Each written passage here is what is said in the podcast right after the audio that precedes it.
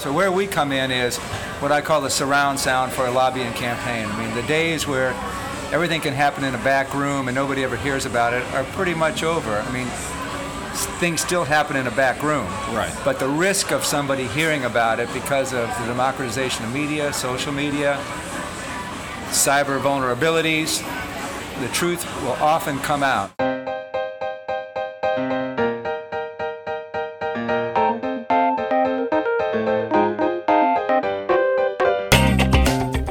Any given day in Washington, D.C., policy proposals are created, debated, and decimated by tens of thousands of policy advocates working behind the scenes. Each week, one of these advocates and I will visit one of DC's many watering holes and distill the art of advocacy. We'll pull back the curtain a bit and take a look at how they play their part in this sausage factory we call our federal government.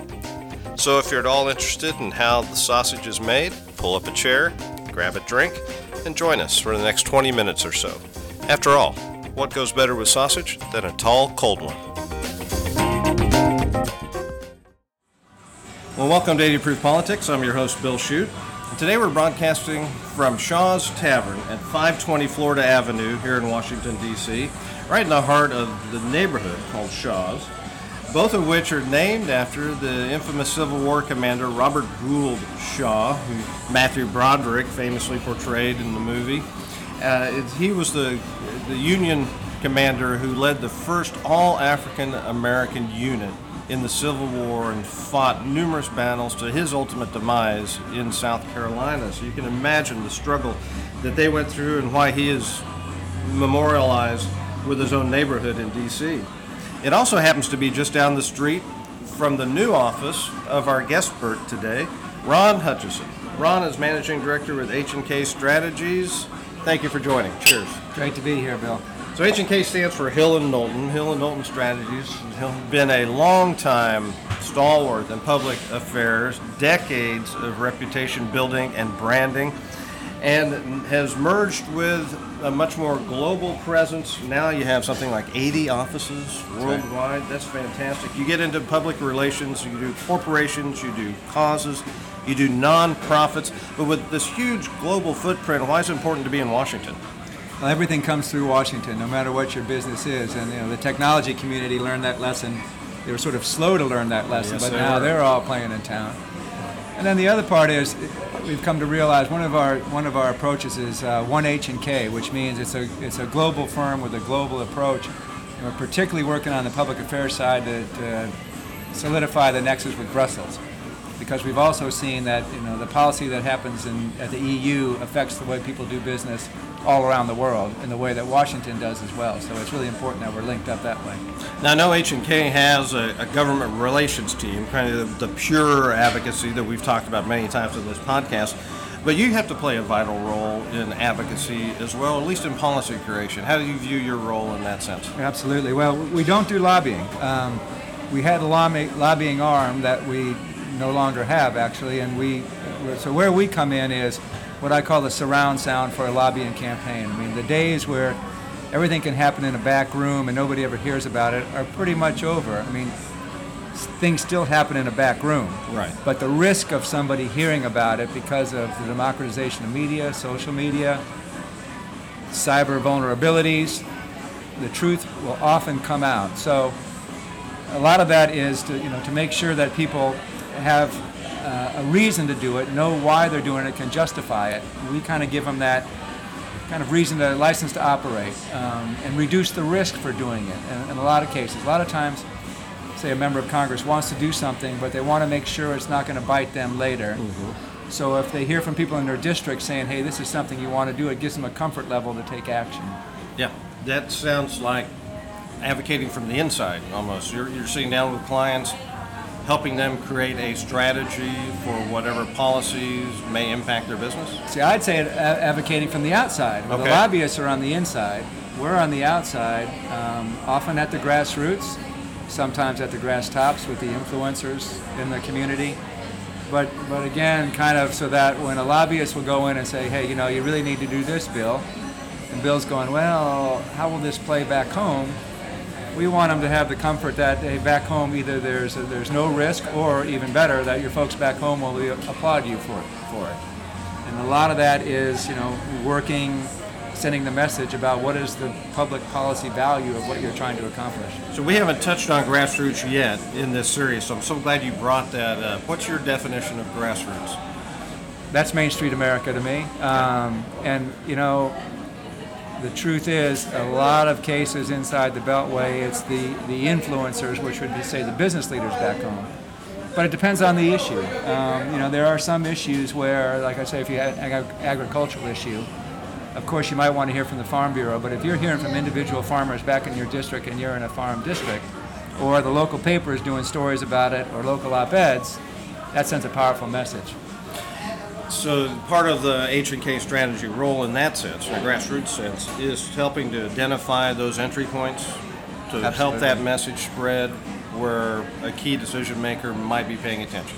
And it really starts with what is the public policy value of this? I mean, that's the other thing that has changed, and I think for the better, with the democratization of the media and this whole idea of transparency out there. You better have a value proposition that you can defend. Now, often there'll be a counter argument to it, but you better be able to tell your story about why what you're trying to accomplish will have some benefit for people. And that's really what we do. And then, you know, the lobbyists will go in there and say, you know, here's why you need to do it because it'll benefit you politically. Mm-hmm. But we're sending that message that you know, the people are listening and the people want this to happen, or at least don't object to it if, it, if you do it.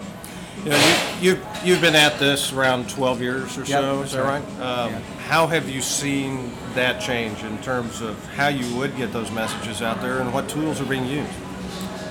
Two things have changed. First of all, was you know the role of social media and geo-targeting and the sophistication of all those digital tools.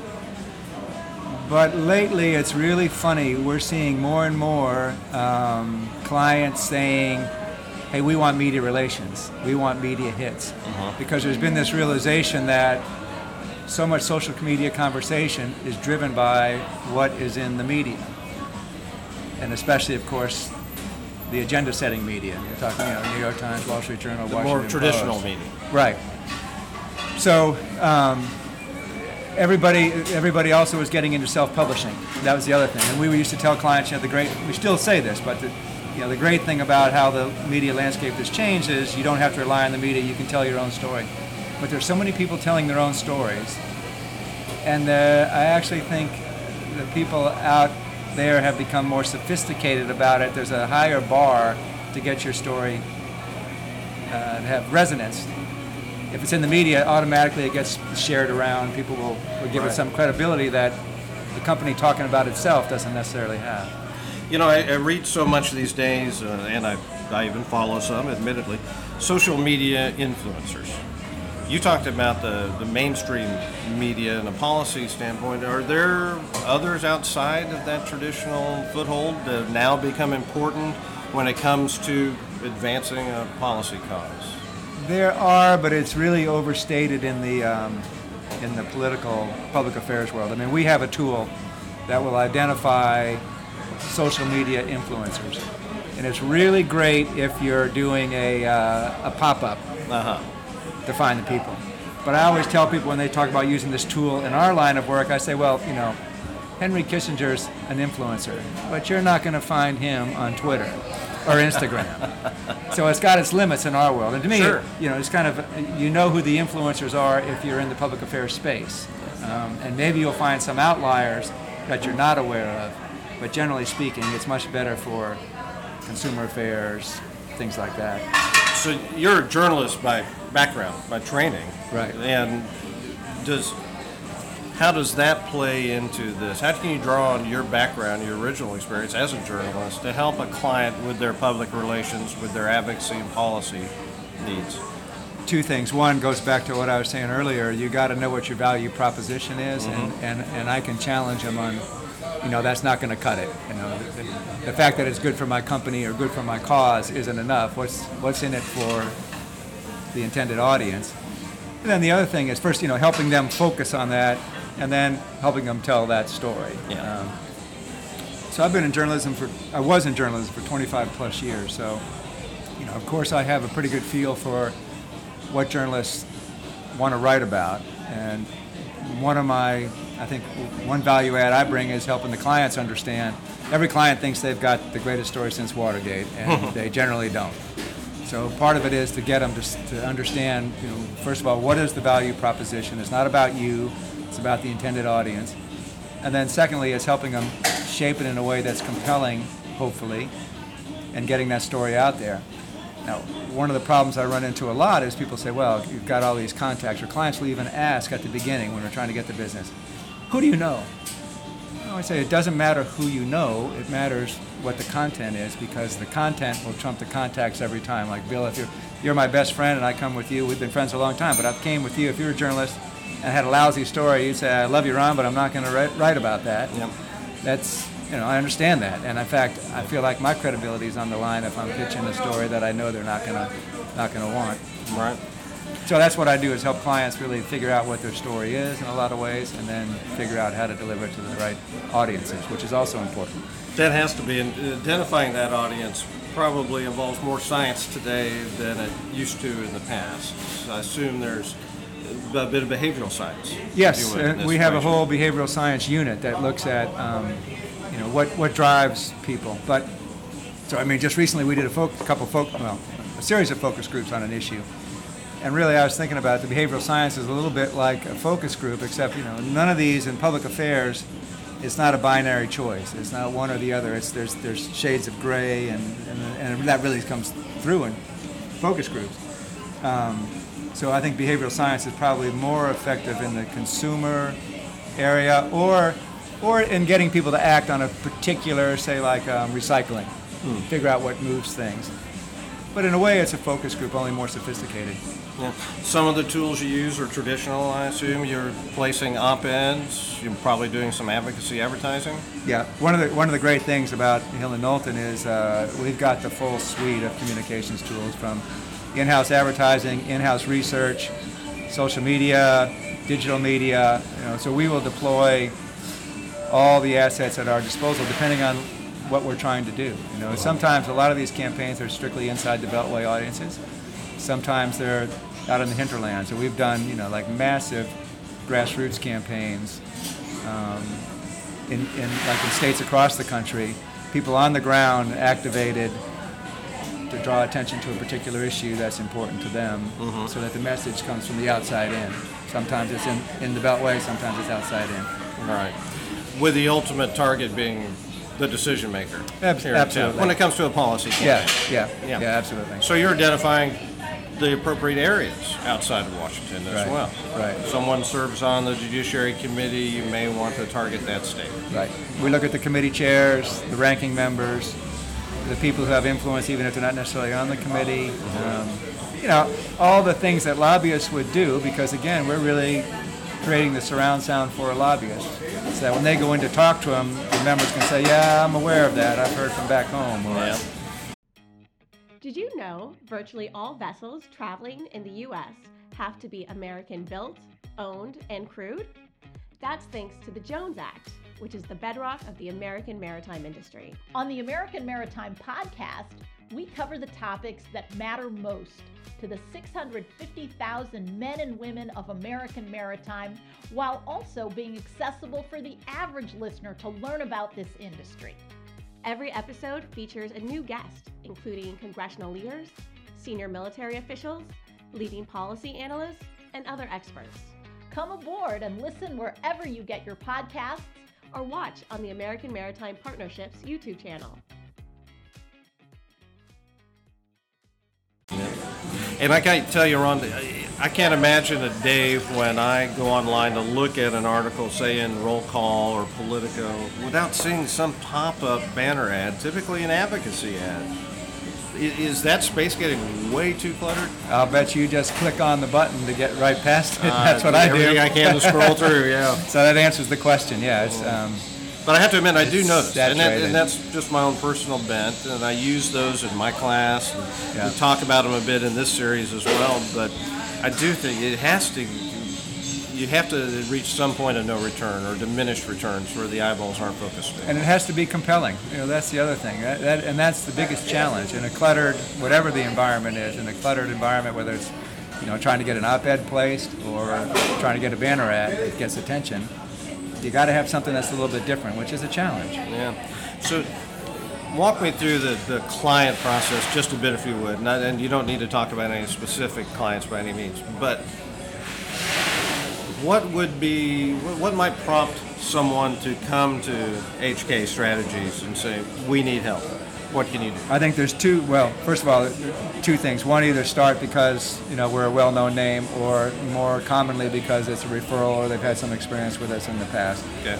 But one of the biggest challenges, and we're dealing with a firm like this right now, they don't want to. They don't know whether they want to deal with Department of Defense contracts or the consumer market. Hmm. So we got to go in. We go in and say, you know, look, let us help you decide what you want to do here. We, we, we say we do purpose-driven communication, which really starts with what is your purpose. Ideally, your purpose will link back to some societal good. We always are looking for that, but it may be, you know, our purpose is to make money selling widgets. Like in this company's case, what is it? Selling widgets to the Department of Defense, or is taking this product to the consumer market? And then we work with the client to make that decision. Then how do we go about that? And um, because it's a very different approach, right? One is inside the beltway, and one is a consumer marketing campaign. Yeah. So we that, that we work with the. I mean, all along too. It's got to be a partnership because, and they got to be up front. Sometimes, like uh, I worked with a client that, like I say, this is this was not in public affairs, but it was a, it was a restaurant in a federally owned facility.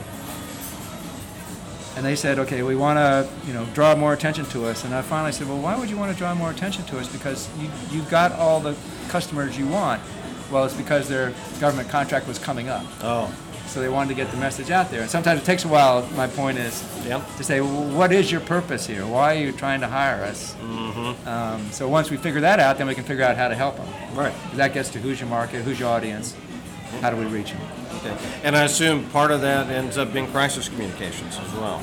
Do a fair amount of crisis communications. And a Is, is there a point at which it's too late to help a client in that scenario? Uh, the crisis work that I do a lot, say it's, it's Justice Department investigation, LIBOR case, foreign corrupt practices. I've done all of those where you, you know you're going to get slammed, and what we do is we're really not going to affect the outcome of the case, but we're going to try to minimize the reputational damage from the case. The other ones we've worked on that is more in the public affairs space are CFIUS, mm-hmm. Committee on Foreign Investment in the United States, and their review process. And that's one where you- you're not going to really affect the outcome because that is the ultimate inside game. But if you can do, it's sort of like if you're doing a criminal justice, a, a, a, a trial, you can give some kind of a surround sound that makes it easier to say, hey, we're going to prove this deal. Yep. They're going to, you know, the, the committee is going to do what they want to do, but they're going to feel a lot better if you know that you're not going to get huge blowback from the public or from Congress for doing what you think you should do. And that's where we come in. Try to set an environment that makes it easier for them to make a decision that is actually in the public interest, we hope. Can you talk a little bit about what might have been one of the most challenging experiences you've had on this job? Oh. This wasn't really an advocacy, advocacy campaign, but I had one client that uh, was, um, it was a coal company with an ethically challenged leadership. Ah, Um, that, yeah. We ended up firing them though. is that right? Yeah, Just could not help them anymore. exactly. Couldn't help Could not help them at all. Yes, Got it. exactly. Very good.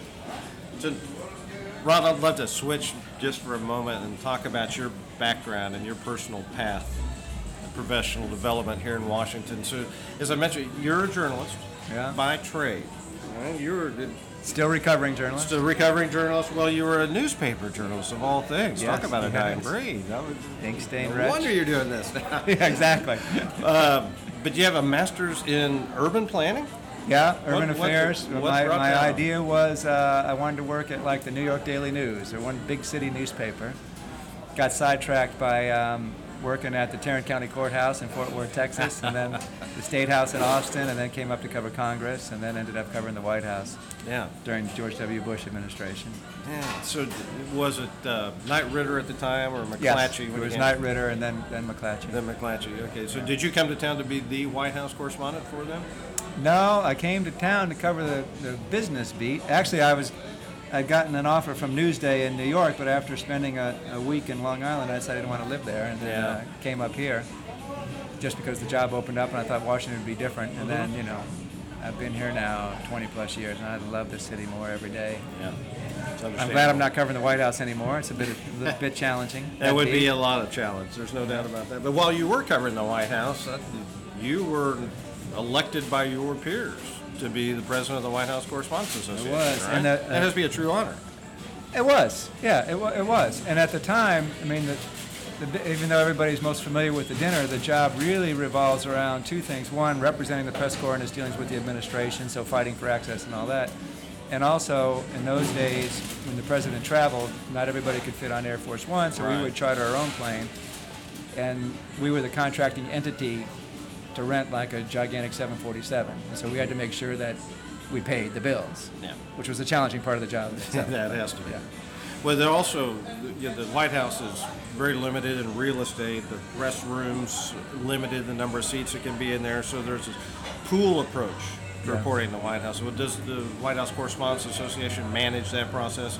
Who's the pool reporter for the Not day? really. It was set up um, on a rotational basis. Um, the one thing, the one thing I did do that I was proud of, I got the first blogger into the White House briefing room Oh. because the White House wasn't going to let him in. So I called the then White House press secretary and said, you know, either you're going to let this guy in and you're going to get beat about the head and shoulders, or just let him in and don't worry about it. But interestingly, I got some blowback from my colleagues at the time too because I they said, you know, imagine. bloggers aren't real reporters. So I said, hey, listen, don't worry. This guy's going to come one day, find out it's boring, and he'll be done with these briefings. That's exactly what happened. clever, clever by half. And uh, so, how long you were you were doing White House correspondent work for? Six I years. I all eight. of started, by the time I left in 2007, I was the only guy who had been there on George W.'s first campaign swing in June of, what is it, 20, 2004? No, June of No. 2003. 2000. 1999. Ninety- yeah, right. You started in 1999. 99. The yeah. election was 2000. Yeah, that's Right. right. So I'd almost did two full terms, and I was assigned to Hillary for the um, 2008 campaign, didn't which know. would have been interesting. I thought about doing that, but I just saw the way journalism was going and decided it was probably a good idea to make a change. So did HK? Well, I think you started with another firm called Public Strategies, which Strategies. ended up buying out HK essentially. Well, it right? a management takeover. all- Yeah, Management takeover. yeah. Okay. Um, that Public Strategies is a Texas-based firm, so there might have been some connections there, or Yeah, maybe exactly. with the CEO Jack Martin. Yeah. Did they come find you? No, I was having dinner with, or having lunch with, no, breakfast with Mark McKinnon, who's you know Yeah. knocked around this town for a long time, and I knew him from Texas, and uh, and I was just kind of figuring out what to do. We had breakfast, and I got back to my office and got a call and said, "Hey, you want a job?" I really wasn't looking for a job; I was just trying to explore opportunities. It's easier to find a job when you have a job, isn't it? Yeah, and I was glad to have had that opportunity. That's great. Never looked back. This is a, a good fit for you. Yeah, it's I've had a, some wonderful experiences. Yeah, absolutely. You know, t- Ten years with the International Olympic Committee, a lot of time in Switzerland. Several years with Her Royal Highness Princess Haya from Jordan and Dubai. I'm not going to let you go so- without going into more of that. You, you, have, you have to talk about your IOC experience and working with Her Highness and all that. Give us give us a little taste of that. Well, the IOC started with um, when the torch relay was violently attacked in the run-up to Beijing 2008 over human rights. So I moved to Switzerland for two months to help them manage that, and then moved to Beijing for a month during the games, which was a challenge. I mean, dealing with the Chinese was a challenge then, and it's a challenge now. Uh, but then I did, I guess, the next five games. Um, really loved Rio for all the chaos around that, but. Um, yeah, it was a fun organization to work with. And then Princess Haya, I met through the International Olympic Committee, a remarkable woman, the daughter of King Hussein of Jordan. But she was a member of the International Olympic Committee, and she competed in equestrian sport in the Sydney Games, ended up running the International Equestrian Federation. And she was also a UN Messenger of Peace because she started the first food aid NGO in the Arab world back in Jordan. Wow. So, very special person. Yeah. Yeah. Well, that's great. That had to be a fantastic experience. A lot of the humani- I signed on to do the humanitarian work, which was a blast. Oh yeah. Saw a lot of, did a, they did a lot of good work. Fantastic. Well, Ron, I can't thank you enough for joining us here today. It's about all the time we have on 80 Proof Politics. But remember, kids, no matter what you think of DC politics these days, whether you think the glass is half full or half empty, there's plenty of room to fill your drink. So, with that, Ron, cheers. I'm with you, Bill. Thank you. Appreciate.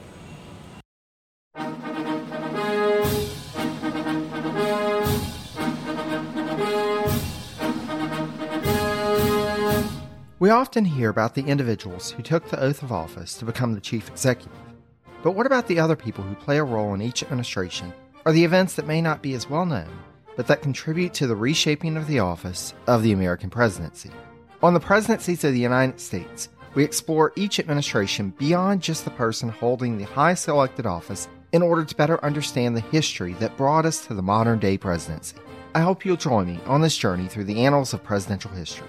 Presidencies can be found anywhere fine podcasts can be found, and is a proud member of the Evergreen Podcast Network.